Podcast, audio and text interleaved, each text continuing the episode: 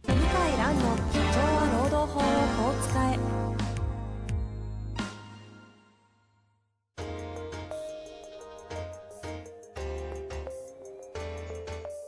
法律の下で展開されるビジネスの世界ポッドキャスト「社長は労働法をこう使えば」弁護士の向井蘭が経営者の立場に立って経営者が知っておくべき労働法の基礎だけでなくビジネスに関する法律の問題を分かりやすく解説しますこんにちは、遠藤和樹です。向井蘭の社長は労働法をこう使え。向井先生、よろしくお願いいたします。よろしくお願いします。さあ、早速今日も質問いきたいと思うんですが、その前になんとなく最近はいかがですか最近はですね、うーん、まあ、平和になりましたよね。平和になった。平和になったというのは、まあ、リストラも一段落するお客さんも増え、はいはい。業業績も徐々に戻ってきたお客さんも増え、ああ、ただセミナーだけは戻らないで、ウェブセミナーが多いですね。あ、リアルが戻らないって意味ですかそう。ウェブセミナーが多い。多いというか、 ほぼ8、9割ウェブセミナーですね。10個けど、ウはェブセミナーが逆に言うと盛んな感じじゃないですか向井先生いや、の場合。もう僕大好きなんで、ウェブセミナー。 あ、そうなんだ。僕、なウんでェブセミナー大好き。ほうほうん。あのー、ウェブセミナーの方が聞いてる人とやり取りがしやすい。う。ああ、双方向のってことです実か際、あの、現場に行くと、こう緊張しちゃうんだね、日本人の場合ね、お互い。聞く方がね。聞く方が。ああ、うん、でやっぱりね質問はウェブセミナーの方が多いしはいはい。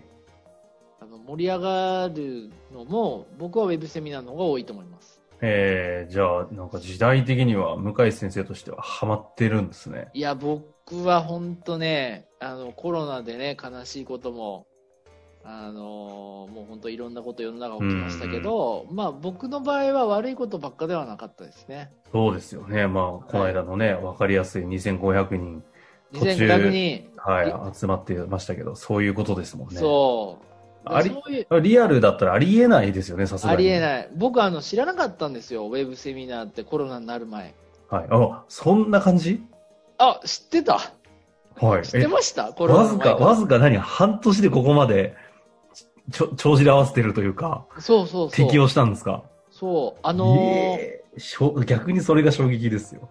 いやでも、いや、すごいだ。久野先生が、社労士はいのはいうち社労士のの番組にもね、登場していただいて、久野先生が、えっ、とね、3月か4月にウェブセミナー、雇用調整助成金のなさってたんですよ。うんうん。で、何のことやらさっぱりわかんなくて、ウェブセミナーって。で、聞いたら、いや、こうこうこうやってできんですよって聞いて、で、怖いじゃないですか。やっあぱり最初やんの。いや、1回目すごい緊張したんですよ。あ。へえし。かもね、中国とつないでやるのが第1回目だったんですよ、僕。なるほど。、もう汗、もう、ものすごいダラダラかいてリアルよりも。 あ、もうリアルの日じゃないです。もう本当にもう汗びしょびしょになって喋りましたけど、もう今はね、あ慣れましたね。ですよね。慣もれうそまのしヘたッ。ドセットもなんか、こ馴れね染んでますもんね。これ気に入ってます。はい。一時期はね、大丈夫かってぐらいでかいのつけてましたけど。あれね、ちょっと捨てるに捨てれないね。ちょっと思 まいだ持思っいてん出だ、 まだ持ってんだ。思い出があって。赤いやつでしたっけ赤いやつ。印象的だわ。あの、中国製のゲーム。中国製のね。まあ、そんな感じで、じゃあ、調子は、あれですね、なんか時代に結構適応しながら動いているという感じだと思うんですが、はい。まあ、そんな中で、ちょっとですね、えーテレワーク関係のご質問も来てますので、今日はちょっとそちらの方をご紹介していきたいなと思います。はい。はい。えー今日ですが、えーロームコンサルタントの経営者の方ですね、39歳の方からご質問いただいております。はい。おはようございますと来てます。おはようございます。第220えー266回で出てきたテレワークと事業場外見なしの件ですが、通達で使用者の具体的な指揮監督が及んでいる場合には適用されないとありました。また、事業場外見なしの要件に、労働時間を算定しがたいときとあります。ここに照らすと、テレワークの場合、向かいの画面にいるので指揮命令が及んでおり、労働時間を算定しがたいときに当たらに当たらないえつまり、みなし労働時間制は適用されない感じがするのですが、向井先生は第266回の時に、その関係性についてサクッと論点があるとおっしゃっていました。ぜひその見解を教えてください。遠藤さんが若干煽ってくれたので、ゆ勇気を振り絞って質問をしました。スルーなしでお願いいたします。11月の仙台でのセミナー、リアルセミナー楽しみにしています。どうぞよろしくお願いいたします。ありがとうございます。あ、11月リアルやるんだ。やるんです。おーこの放送の時がちょうどじゃあやってるかやってないかぐらいかもしれませんね。出るかやってないかで、仙台行くのはなかなかコロナになってから初めてです。初めて。あらら。嬉しいですね。僕ね大学、大学が仙台だったんで、本当ですよあね。の結構仙台でやると、まあ、優し優しいっていうかこう、うん。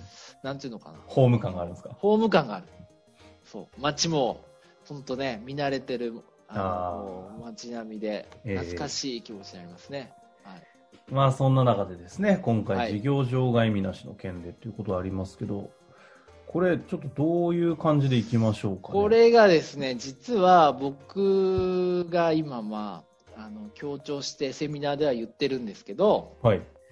あの事業場外みなしってどっちかっていうとこう認められないイメージがあるじゃないですか事業場外みなしで説明すると簡単に言うと、労働時間外で働くとか在宅勤務の人で労働時間がなかなか測定できないと把握できない場合に就業規則とか労使協定で一定時間働いたとみなすとはいこはういい。う制度ですね。だから便利なわけです、管理としては。働いても働かなくても基本的には一定時間ですから、うんうん。会社からしたら楽ですよね。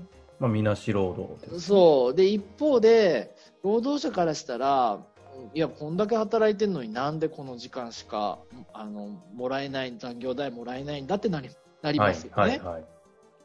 でそれで営業職は連戦連連敗だったわけです、これまで。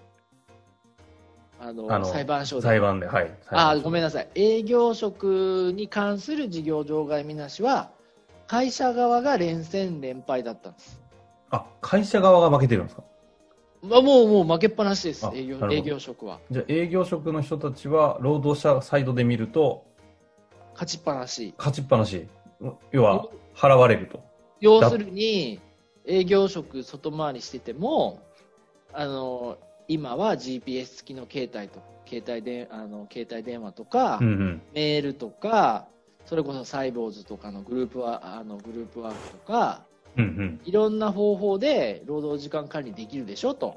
はいでできないことはないんじゃないのってことで、まあ、負けてんですよ、このなるほど20年ぐらいずっと負けてんのかな、うんうんうんまあ、例外がちょっとありますけど、ほぼ負けてますね、はい例えばですよあの、面白いなって僕、最近気づいたんですけど、だんだん、あのーこうまあ、オフィスに人が戻ってきてるじゃないですか、えで、えー、とドトールとかあのこの市ヶ谷付近だとですねドトールとかスターバックスとかあとエクセシオールコーヒーとえかああ ありますねあの辺りはいルノワールはないんですけどうんあのねあの今回初めて気づいたんですけどあの私気づいたことがあってあのもうほんとついね56年前ってあの喫茶店で寝てるサラリーマン結構多かったんですよああ結構多かった、はいはいはいおお昼ですよお昼、あよ夜中とかじゃなくてお昼お昼まあサボってなのか休憩なのかって感じで寝てるい人やでも すねもうねこれどう考えても10分20分じゃねえよなとコーヒーももう空っぽ だしこれもう意図的になんかあの自分で意識して寝てるなっていう感じのはいはいはい人結構多かったんですよおおつい最近までで私今回あの一回こう、ま、あのオフィス街に人がいなくなったじゃないですかーうん うんで今戻ってきてますよねで気づいたのが寝てる人いなくなったね確かにそうかもえななんでだと思いますおうおうなな今回テレワークとかでいろいろほらこう付け焼き場とはいえはいはいノートパソコン買ったりうんいろいろししましたよねいろんな会社がねズーム導入したり、まあ、うちもそうですけど、はいはいで僕の予想ではあの GPS 付きの携帯電話と連動したあのグループソフトっていうのかなグループウェアうんうんであの導入した会社が増えたんだと思うんですよ。完全に指揮命令参加に置かれている 営営業じゃないか。あの、寝てた人たちが。で、もう今、もう本当、誤差は、今 GPS 付き携帯は誤差はなんぼですかね、えーの数メートルですよね、大体。はいはいはい。誤差あっても1メーター、2メートル。うん。 5G になったら何センチ刻みでも正確にどこにいるかわかるわけですよね。で、サボってるの記録されるんだね。おそらく。なるほど。だから、寝なくそうななのった。そうなのそこまで監視されてるんですかいやいや、監視、えっ、と、記録が残る。監視うん。だ後でこいつおかしいなと思って、ああ、その調べようとしたら。調べたら、あれこれなんでか神保町のこの喫茶店にずーっと3時間もいんだこの人と。4時間もいんだってなりますわね。はいはい。サボってるって話になりますよね。資料作成、えーしてるか、サボってるか。いやー、怖い話だなで、で、何が言いたいかというと、はいじ事業場外見出しは年々適用が難しくなってるわけですよ。ああ、なるほど。そこに戻るわ けだ。 5G になったら元ですよね。 もう数センチ刻みで分かるわけですから。だサボれないという側面の反一方、事業場外見なしを認めるとことこもできなろいと。がですね、はいところが、ところがここでま在だ来宅るどうですか、在宅。在宅は家の中まなるほでどじゃあ監視カメラつけますかって話ですよ。確かに。GPS で言ったらずっと同じとこですからね。定点ですもんね。わかんないですよね。ああ。ままずあの家の中なんて当然会社もそんな監視用なんて、まあ、思わないからはいはい。会議の時だけカメラオンにして話を話してくれっていうのはあったとしてもうんうん。常にカメラオンなんて会社はもう今時ないですよね。まあ最初ね、あっ確たかんにですよね。実はあったんですよ。あのずっとデスクワークするときはずっとズームのカメラオンにしとけといやー、そういう会社、はい、ちらほら聞いてましたね。でもあれも評判悪くてね、なくなりましたね。ええで、で、で、で、で、で、そうなると、やっぱりわかんないですよ、家の中って。あの、サボってないとしてもですよ。例えば、ヤマト運輸の宅配が来たとか、えええうん。あと何ですかね、義理のお母さんが来たとか、はいはい。あとは、まあ、まあ、出前を頼んで仕事が中断したとか、子供が泣いたとか、なんぼでもあるじゃないですか。うんうん。要するに私生活と一体じゃないですか、個人の家っていうのは。うん。なんで、厳密な労働時間管理ってやっぱ難しいのは間違いないですよ。はいはい。で、それで、あの、ふ古くからある実は通達があってですね、その、3つ要件があるんです。事業場外みなしを適用できるための在宅勤務に関する要件。ほうほう。まず一つは、自宅で仕事ができる、行われていること。うんまあ当たり前ですね。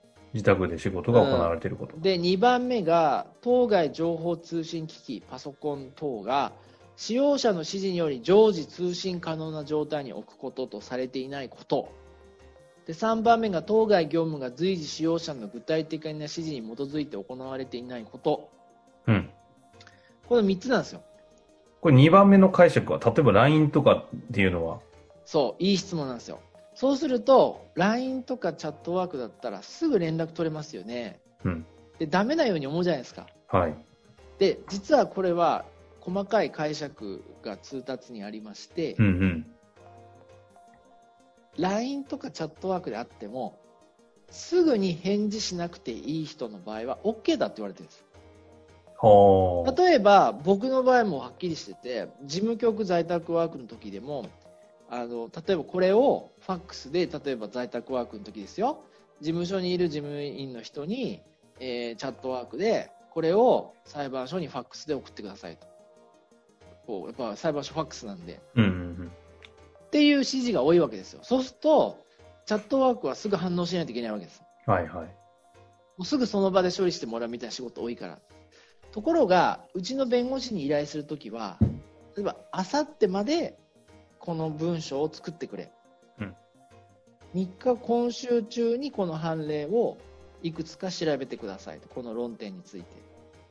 そんな依頼が多いんですよ。はいはいはい。だからすぐ返事しなくていいんです。ななるどほど。なので、こう裁量性のある仕事の場合は、この要件はクリアできちゃうんですよ。あなるほど。リサーチ、営業、あと、事業、あと、なんだろうな。なんか、作る系のクリエイティブとかですか作る系のクリエイティブはもう全部当てはまりますね。うん。そう、ウェブ系の人もそうですね。デザイナー、プログラマーとかもそうなりそうですかね。人プロもまのあもうプログラマーなんてもものうに間違いなくそうですね。で、3番目が、当該業務が随時使用者の具体的な指示に基づいて行われていないことってあるんですけど、うん。指示しない経営者なんかいないじゃないですか。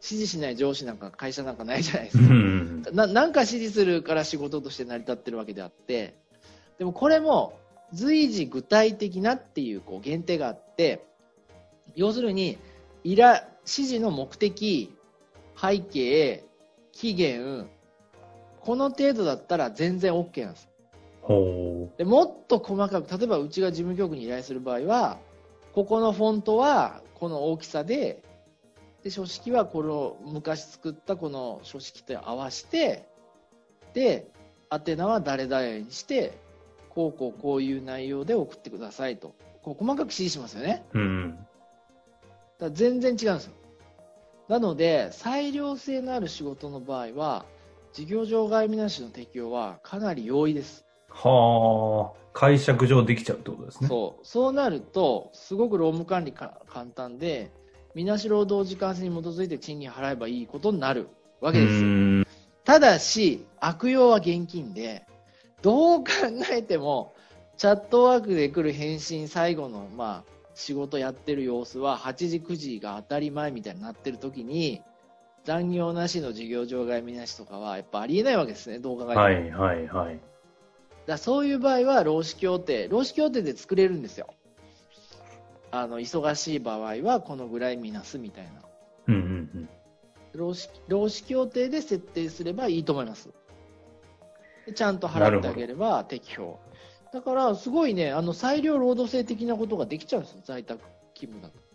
なるほどね。そその事業場外みなしを使った裁量労働制的な形を、テレワーク、在宅勤務の方が適用、適用というかさ採用しやすいってことですかめちゃめちゃしやすいですね。はあ、これ最後になんですけど、これそもそものこの事業場外みなしって、これ分かればなんですけど、以前の、はいあの、有給取得は、あの、買い出し休暇、戦後の買い出しだったみたいな話で、それ、それ好き、それ好きですね、遠藤さんね。いや、なんか、法律って意外と過去の原点に戻ると、あ、そう面白いういことっねていう、面白いですよね。事業場外みなしって何のためにできたんですかもともとは。あ、ね、あ、これも面白いの、これも。あるんもだとよ。もとね、さすがだ新わ。新聞社の記者のためだったんですよ。はいはい。 昭和23年って結局もう戦後の焼け野原からやっとこう建物が建ち始めたぐらいの時ですからうんうん。そんなあの外回りする営業職なんてなかったのそもなそるもほど、なるほど。で営業職的な人って自営業だからはいはいはい。サラリーマンじゃないわけですよ当時はで当時想定してたのはなんと新聞社の記者だったんですよは新聞社の記者の労務管理ができないから電話もないんでねあ。当はい時は、はなんでこの制度できたんですよ。い。いや、すっきりした わ。あ、でね、大手証券会社の営業マンが仕事し始めたのもこのぐらいなのかな。証券会証社券の外交員的な。外交。員と新聞社の記者のためにできたんです。へえ。あとなかったから。 だだってそりゃそうですよね。電話もないし、公衆電話もなかったんだあったかもしれないけども、ほんと少ないですよね。だファックスなんかもないしね。なるほど。ポケベルなんてあるわけないポですね。ケベルなんかあるわけないから、もう本当電話をお借りして、やっと1日に1回連絡がつくと本なんですよ。それは確かに事業場外みなしになるわな、といううん、だ感じけしますどね。、在家で仕事するってのは昔から同じだから。なるほど。そう。で、電まあ話でも、も確かにねその当時のね、新聞記者とかの感じと、今現状おけるテレワークの在宅勤務って、わかんねえもんっていう感じで言うと、わかんないですよ 確かに感覚的に近いですもんね。近い近い。近いであす。そう。ーまあ、ということで、歴史のね、座標軸でも整いましたので、今日のあたりはここで終わりたいなと思います。というわけで、向井先生、ありがとうございました。はいありがとうございました。本日の番組はいかがでしたか番組では向井蘭への質問を受け付けております。ウェブ検索で向井ロームネットと入力し、検索結果に出てくるオフィシャルウェブサイトにアクセス。その中のポッドキャストのバナーから質問フォームにご入力ください。たくさんのご応募お待ちしております。